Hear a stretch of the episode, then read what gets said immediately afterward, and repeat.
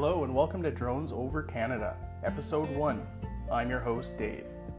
Today we will have a brief introduction of myself, as well as my educational background, drone related background, and manned aviation background. That should give you a little bit of perspective on why I am able to talk about the things that I talk about on this podcast. We also have a history of drones in general, the technological advances that have led us to this point, and the regulatory changes that have come into effect. The podcast is all about drones in Canada. However, we will touch on other areas of the world as necessary to help you understand where we've come from in this country. Now, let's get started. As I said, my name's Dave. I live just outside of Barrie, Ontario, and my educational background is in aviation. I have a diploma from Mount Royal University in aviation. I have over 10,000 hours of manned flight time in commercial jet aircraft, and I'm currently working for one of the major airlines in the country.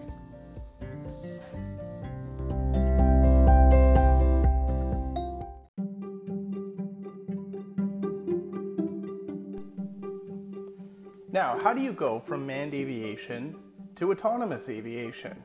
And that's an interesting story. As I became more and more involved in drones, I got more and more excited about the possibilities. It is the newest technological advance that will change this century. And as you can imagine, all the jobs that are being done now by piloted aircraft will one day probably be done by autonomous aircraft. And that's very exciting because we're basically at the beginning of a brand new world. Now, we're going to talk a little bit about the history of drones, but we're not going to get too in depth into it. As some of you may know, they started in the 1800s when people would put balloons filled with gas lighter than air up into the sky to perform a variety of tasks. That's still actually done today. There's a, quite a big balloon off the coast of Florida that is used to effectively spy on Cuba. There's also a wide array of weather balloons that meteorologists put up into the sky to measure temperature and wind. However, the good news is we have moved past that from a technological standpoint. We had major jumps in drone technology in both world wars, which makes sense. There wasn't a whole lot after that, though, until the 80s, when development started again. It wasn't, however, until the early 2000s where a crucial technological leap was made in batteries, which allowed drones to become smaller and fly longer. That's where we're at today. Since 2009, they've been multiplying exponentially. Everybody knows somebody with a drone, and everybody knows different uses for them. Obviously, some are a little bit more well known than others. For example, real estate.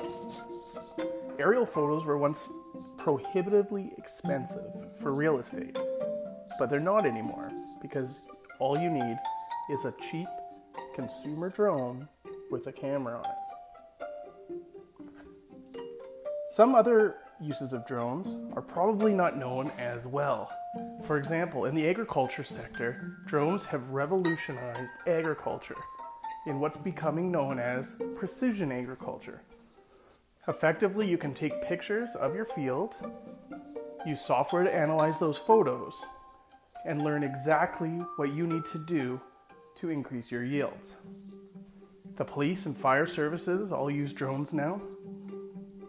In fact, commercial aviation is starting to explore ways to use drones safely.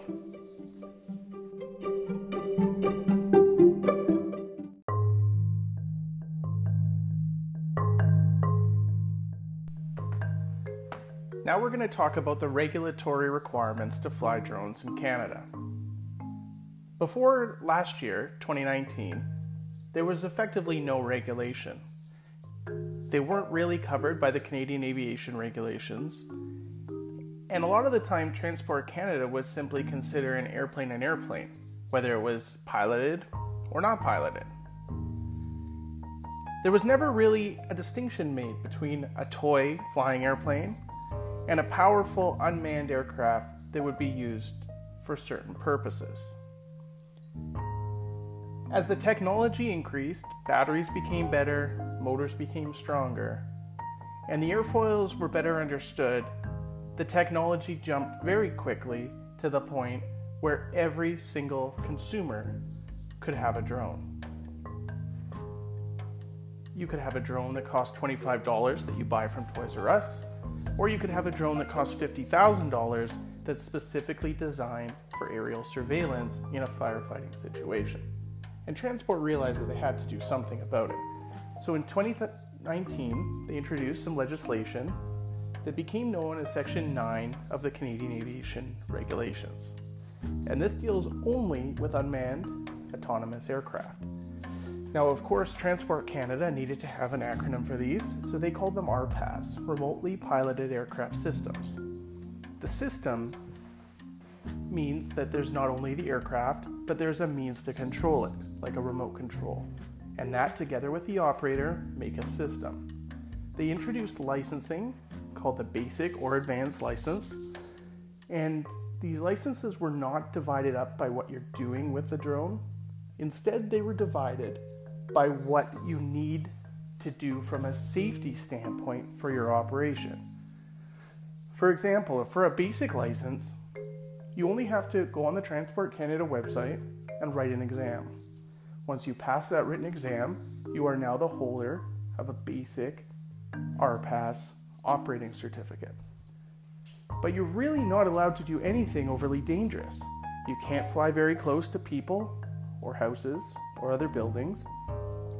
And you can't apply to Transport Canada to operate outside of the rules which is a very important part of the operation if you start to do it commercially. They also introduce what's called an advanced certificate, which, as the name implies, is for advanced operators. Now, to do any advanced operation, you must be the holder of an advanced RPAS certificate. That entails writing another exam or a more difficult exam, as well as doing a flight review with a Transport Canada approved flight reviewer. Essentially, this is like your driving test that you do in your car, but you do it flying your drone. That is very, very different and a lot more difficult. So there's no need to go out and get your advanced certificate unless you think you're actually going to need it.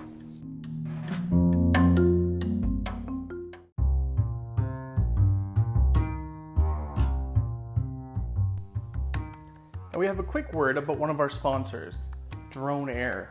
Drone Air is a full services company based in Barrie, Ontario.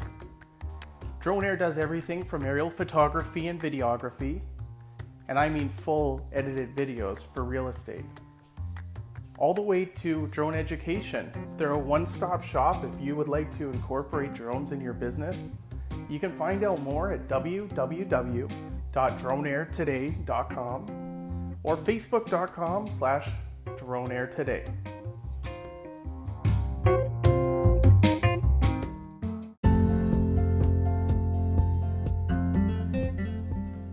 Well, that's it for today, folks. That's our first episode. I'd like to thank everybody for listening. We touched on a lot of subjects, but we didn't dig very deep. Our next episode tomorrow is a very exciting episode as we dig into some of the knowledge requirements for the RPAS exams.